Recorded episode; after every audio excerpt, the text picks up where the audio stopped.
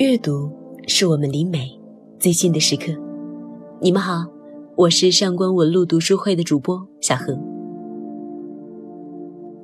前段时间看了一篇报道，汇总了一八年那些反转又反转的新闻事件，有些记忆浮现在眼前，像去年暑假闹得沸沸扬扬的德阳安医生自杀事件，起因是微博上疯传的一条视频。时间不长，但都是关键。我们能看到，当丈夫在游泳池内发现妻子安颖燕和男孩发生碰撞之后，上去打了男孩一巴掌。视频的标题为“遗言妻子游泳时被撞倒，男子竟在游泳池中按着小孩打”。网民的情绪很快被煽动，一边倒的要求人肉这对夫妻。网上舆论群情激愤，现实生活中安医生也不堪骚扰。不仅有男孩家长前来闹事，更有人要求医院开除自己。五天后，安医生选择跳楼自杀，算是给整件事情画上了句点。然而，事实的真相这才浮出水面。原来，不单是视频经过恶意剪辑。就连发生矛盾的原因也是男孩故意骚扰。有些网友指责男孩的母亲用舆论逼死安医生，全然忘记当时自己也是舆论的一部分。今年只看看过去一半，微博上的热搜轮了好几轮。从刘强东在美国深陷性侵案，到韩国的流量明星吸毒反转，再到奔驰女车主维权正义。实则是老赖。上半年的反转事件几乎已经顶去全年的量了，下半年究竟还能有什么妖魔鬼怪呢？我的想象力实在是不够用了。为什么打脸来的越来越快？为什么反转越来越多呢？这是一个信息爆炸的时代，你我都不能否认。每个人都能发声，每个人都是传声筒。甭管好事坏事，只要堪堪冒出一个头，就都能一夕之间传遍千里。而可怕的是，每个人都是盲人摸象，各自以为看到了事情的全貌。事儿白的黑不了，黑的白不了，总有露出全貌的一天。可人呢？安医生去了也就去了。一年两年，很快人们就忘记了一八年那个酷热的夏天，因为这些事在不断的上演，这个世界永远不缺被冤枉的安医生的。我不禁想起梁晓声的这本《懦者》，做个明白人，看清楚人性，到底有多难呢？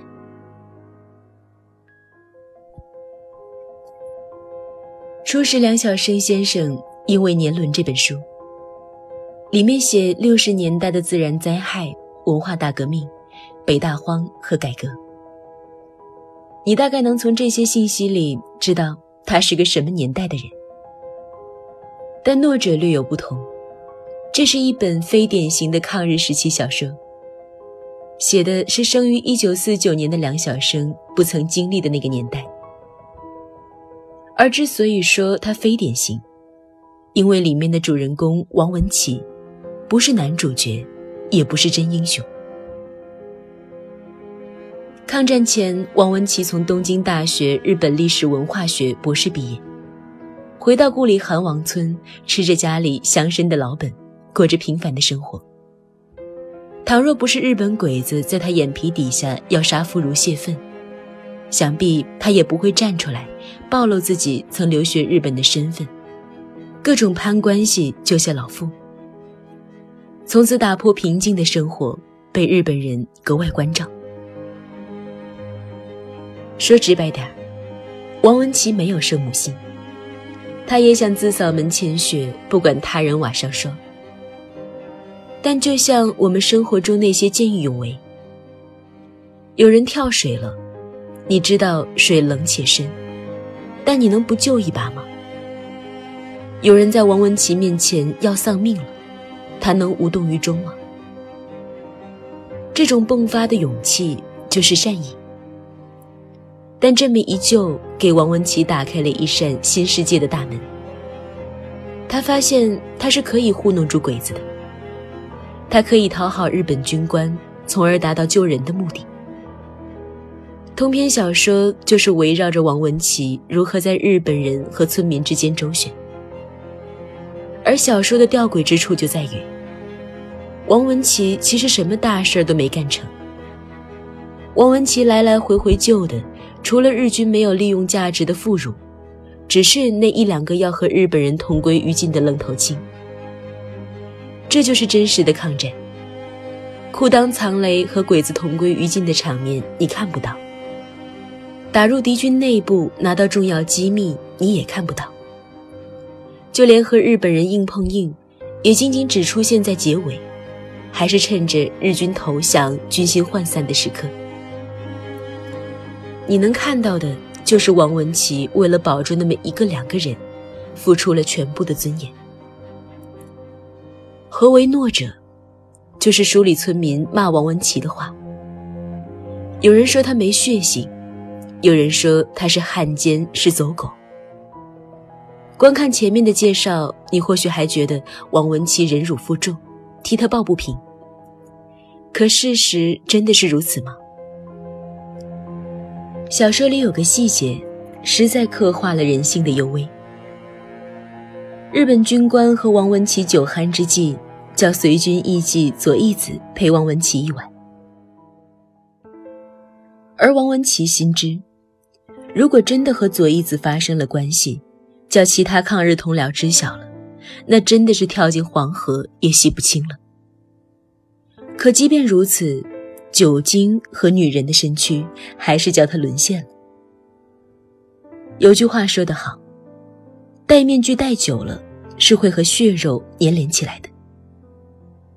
王文琪常以为自己懦在外，强在内，但在长期讨好皇军的过程里，他真的没有一瞬间的恍惚吗？他享受着一些特权。在物资匮乏的年代，享受着美食和美酒，甚至和艺妓发生关系。懦者的面具，他戴上了，还摘得下吗？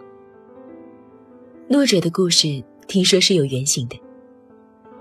梁晓声在前言里写道：某一日，他的朋友带了客人来拜访，说这位客人云游四方，收集了很多故事。如果梁晓生中意，给些润舌费即可。于是两万块，成就了我们今天看到的这本书。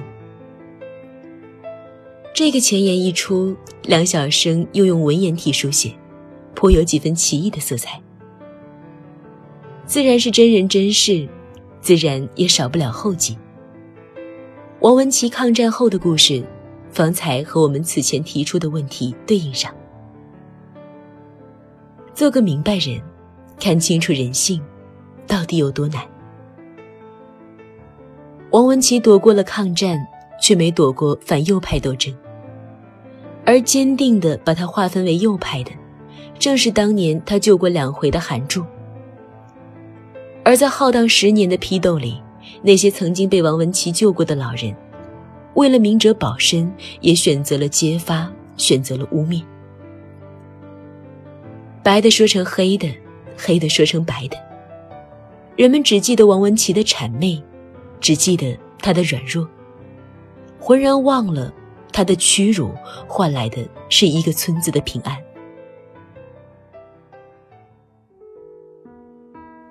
放在今日，又是一出反转的大戏，是比安医生的反转来得更加打脸，更加令人羞愧。人人唾弃的叛徒。实则是救国存亡的英雄。我们所看到的、听到的，就一定是真相吗？互联网瞬息之间能把一件小事发酵，我们轻飘飘的一句评论，有时判决的，却是别人的一生。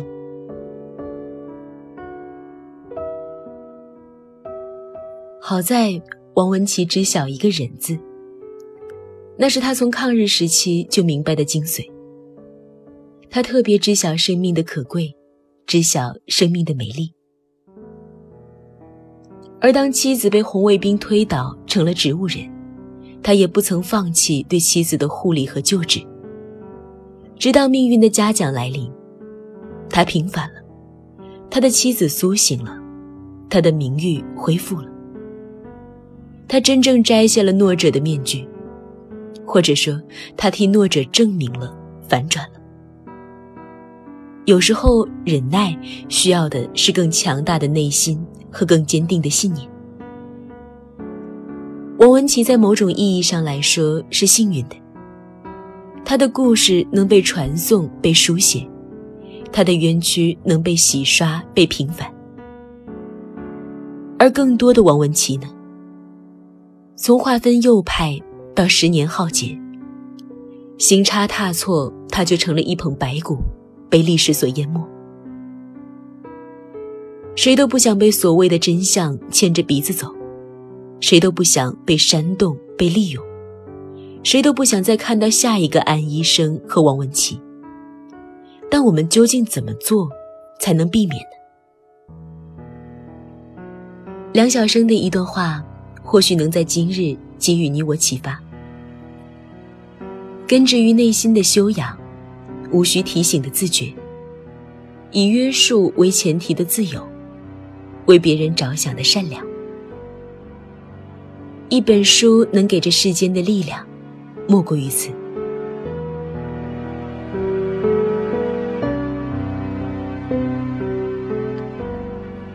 如果你想查看今天节目的内容，请到微信上搜索公众号“上官文露读书会”。